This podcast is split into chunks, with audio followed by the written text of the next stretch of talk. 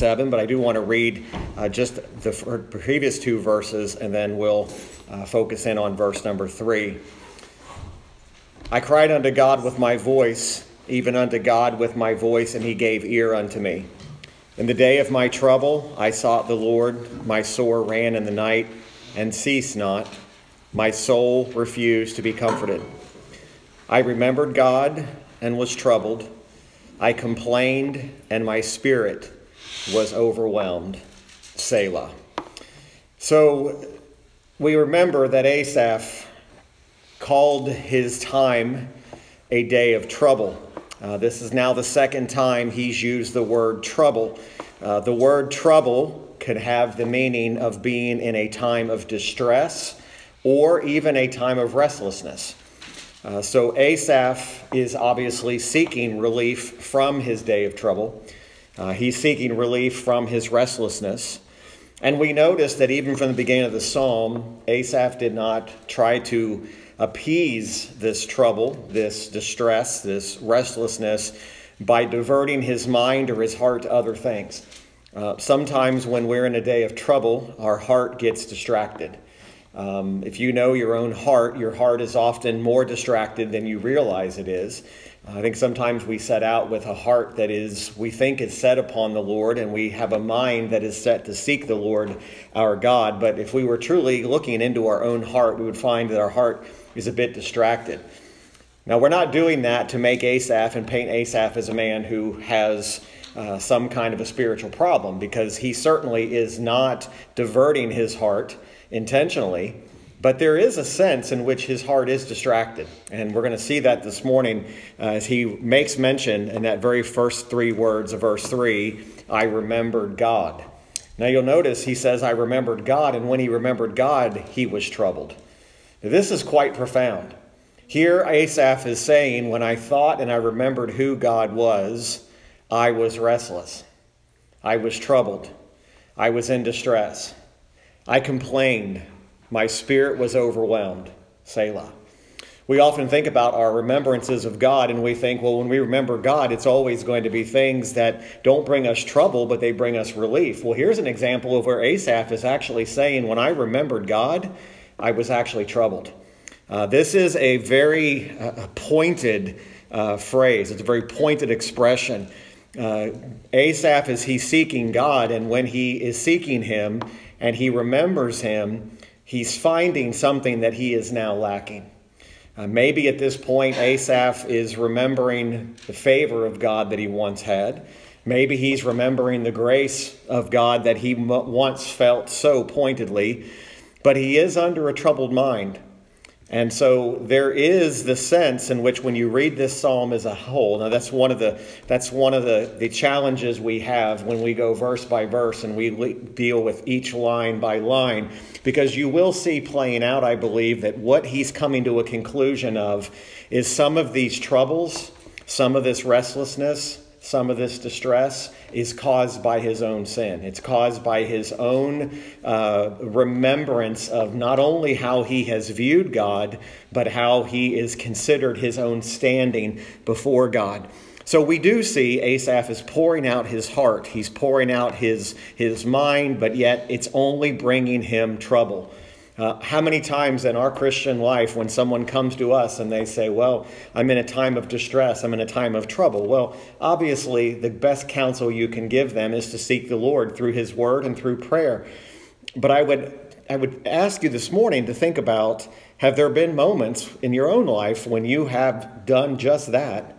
You've read His Word, you've prayed, and yet your heart was still restless. That's what's happening here.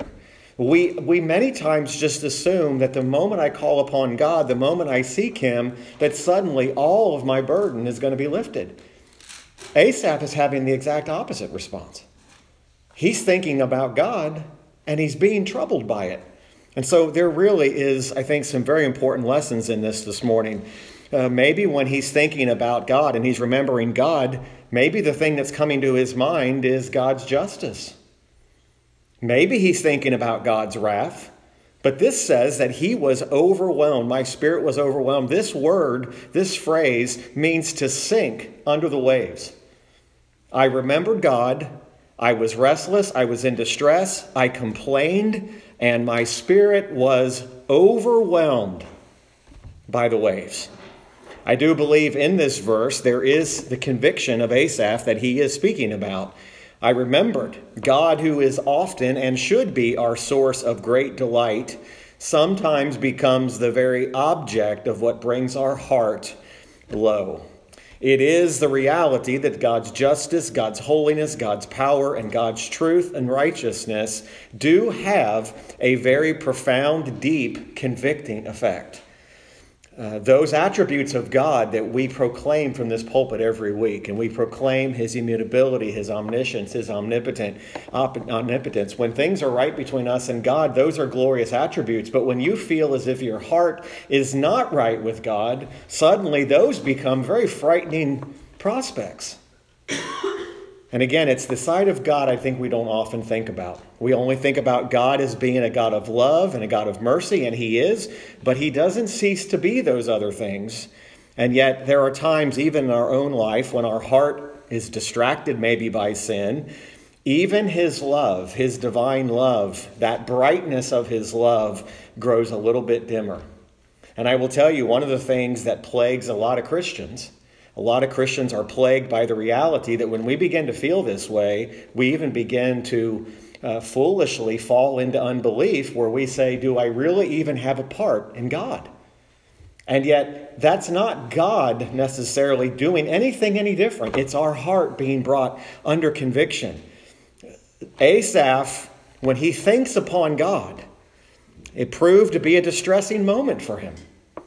And even the best of spiritual men have known what it is to be in the depths of this quandary. To be wondering, how can I remember God? And instead of finding comfort at that very moment, why am I finding that I'm questioning if I even have a part of His love? Now, there is the reality here that Asaph is either dealing with thinking upon God's mercy and grace and goodness. Maybe he's being brought to conviction about how ungrateful he had been towards those things. You know, sometimes we don't think about sin uh, uh, as a way of being ungrateful, but you know, sometimes our greatest sin is due to our ungratefulness. Maybe he had not been thankful enough for God's mercy. Maybe he was not thankful enough for God's grace and God's goodness. And maybe that's the conviction that this is bringing upon Asaph. Maybe he had not repaid God as he should. Not that God needed the payment, but he did not pay God back with his voice of praise.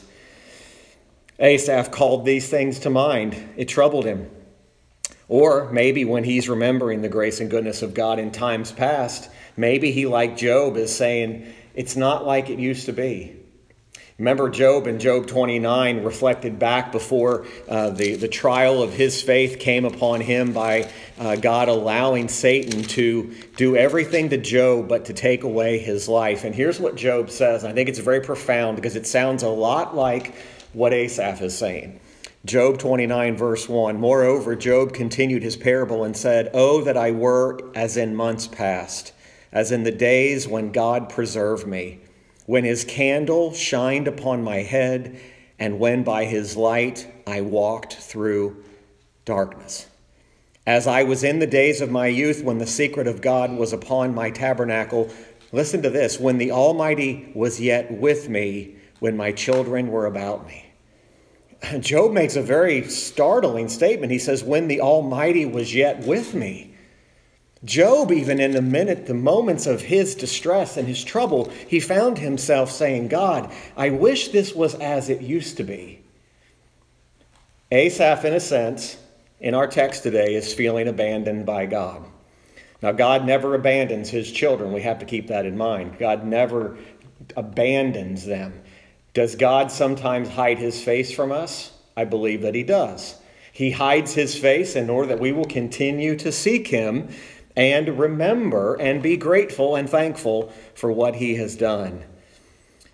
Maybe Asaph is just thinking about the greatness of God, the majesty of God, his power, his justice, his purity, and his holiness. Maybe he's not even thinking about anything that was extended to him, but as he in comparison to this great God. You see, even when we think about that, and John Newton had it right, and other hymn writers have had it right. Uh, we don't necessarily find great joy in singing it, but when we sing the hymns, that we call ourselves a worm such as I. You realize when we're comparing ourselves to the divinity of God, we are worms. But we're worms, a weak, helpless creature, sinful, not able to stand before God, and yet he saves his people.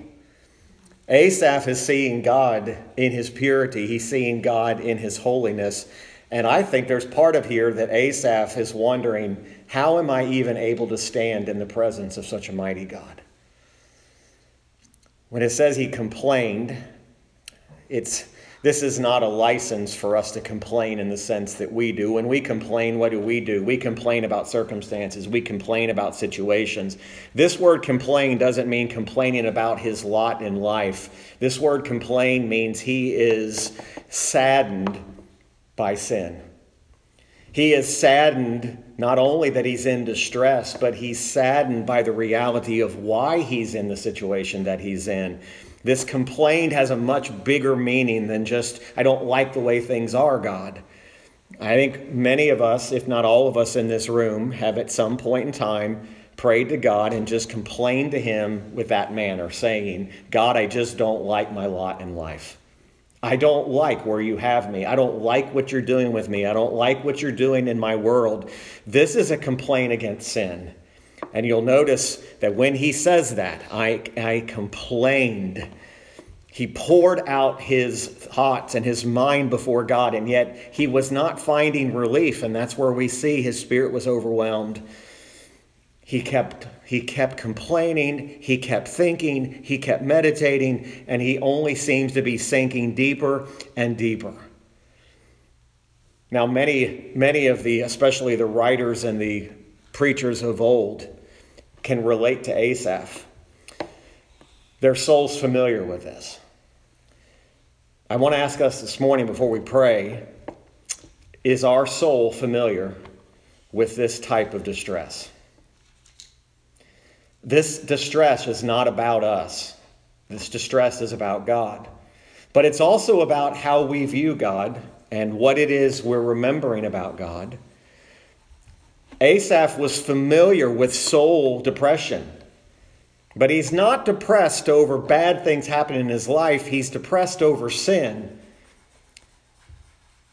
He knew what it was to be in a situation where it felt as if his sin had hidden the face of God. Yet you realize that even in those moments when we feel like God's face is hidden from us, what are we supposed to do?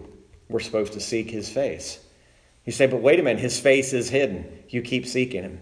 And you seek him over and over and over again. You see that word Selah, just simply means to stop, ponder, consider, meditate.